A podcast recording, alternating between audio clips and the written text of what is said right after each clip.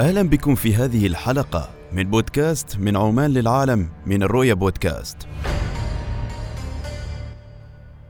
السينما هي الفن السابع أو هكذا يطلق عليها عشاقها ونقادها أيضا. وهي مرآة المجتمع كما يذهب بعض المختصين. لكن المرآة لا تكذب ولا تتجمل بل تنطق بالحق في أبهى صورة بشرط أن يحسن طاقم العمل استخدام الأدوات. في حلقتنا المتجددة اليوم من بودكاست من عمان للعالم نخوض سويا في تفاصيل هذا الفن. عبر كتاب تاريخ السينما تصوير الأفلام الصناعة السينمائية وفن السينما. للكاتب الروسي إيجور بيلينينكي. استمعوا حلقتنا لهذا اليوم من بودكاست من عمان للعالم من الرؤيا بودكاست. في هذا الكتاب يحاول المؤرخ السينمائي الروسي والمدرس في المعهد الروسي للسينما والتلفزيون إيغور بيلينينكي في كتابه الأخير تاريخ السينما تصوير الأفلام الصناعة السينمائية وفن السينما. فهم ما يحدث في مجال إنتاج الأفلام المعاصرة وفي أي اتجاه تتحرك السينما إلى المستقبل. ويلاحظ المؤلف أن هناك الكثير من المطبات في طريق السينما تفوق المصاعب التي تواجهها الأشكال الفنية الأخرى كالفنون التشكيلية والمسرح والموسيقى. وذلك رغم مرور 130 عاما على اختراع الكاميرا السينمائية. من جهة أخرى يوجه المؤلف انتباه القارئ إلى حالات مثيرة في حياة السينما مما يمكن اعتبارها حالات غير متسقة أو منافية للمنطق. ولا تخفى على القارئ النظرة النقدية السلبية التي يواجهها المؤلف للسينما الأمريكية والروسية. في حين يظهر اعجابا بالأفلام الأوروبية ويضعها في خانة الفن الحقيقي. هناك مثلا الأفلام السويدية التي تتمتع بإحساس مرهف بالطبيعة وبفهم حاد بوحدة الطبيعة والإنسان. وعن السينما الروسية يتحدث المؤلف منذ الصفحات الأولى بالنبرة التالية. بلدنا ليست مهتمة جدا بالسينما. لا يوجد شيء يجذب الانتباه بشكل خاص. كانت لدينا سينما ذات يوم ولكنها انقضت منذ فترة طويلة. ورغم هذا الموقف المنتقد الصارم للباحث لم يفته ذكر إنجازات السينما الروسية وابتكاراتها العديدة والمسار العجيب الذي خطته لنفسها. وفي سياق الكتاب نجد توصيفا للمؤلف لا نستطيع أن نشاركه الرأي حيث يقول في الثلاثينيات من القرن العشرين بدأت السينما السوفيتية تتطابق بشكل مثير للريبة مع السينما النازية.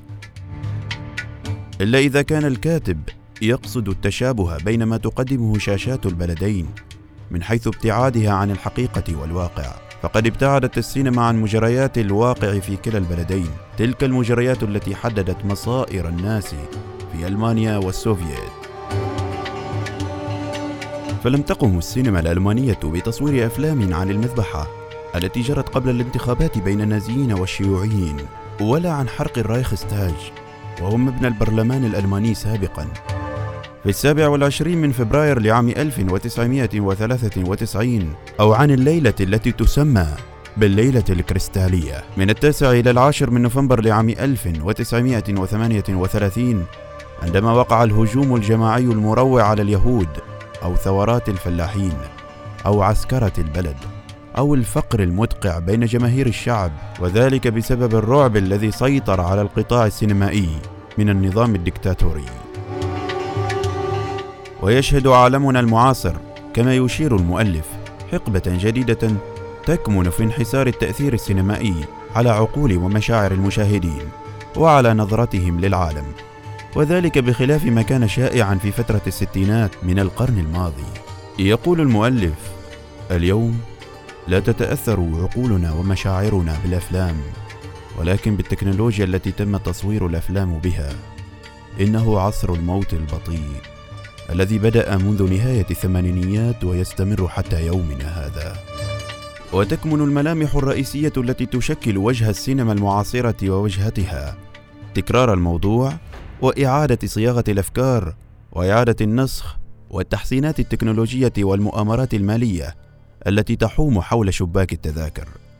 أما المشاهد في الوقت الراهن فيصفه المؤلف بالمشاهد المتجزئ، فإن كان مشاهد القرن العشرين لا يتجرأ على مغادرة الفيلم لدقيقة واحدة خشية أن يفقد خيط الأحداث وسياق الحبكة التي صيغت بإحكام في الفيلم. فإنه في نهاية القرن غدا مشاهدا قادرا على إدراك الفيلم بطريقة مجزأة وذلك وفقا للتصوير الذي يرسمه المؤلف حيث يقول متاسفا لم يعد من الضروري الإحاطة بالفيلم إحاطة كاملة وفي كثير من الأحيان لا يجد المشاهد معنى للقيام بذلك البته هكذا قدمنا لكم هذه الحلقة من كتاب تاريخ السينما تصوير الأفلام الصناعة السينمائية وفن السينما. انتظرونا في الحلقة القادمة من بودكاست من عمان للعالم. سوف نقرأ لكم كتابا جديد. أنا أحمد البوسعيدي.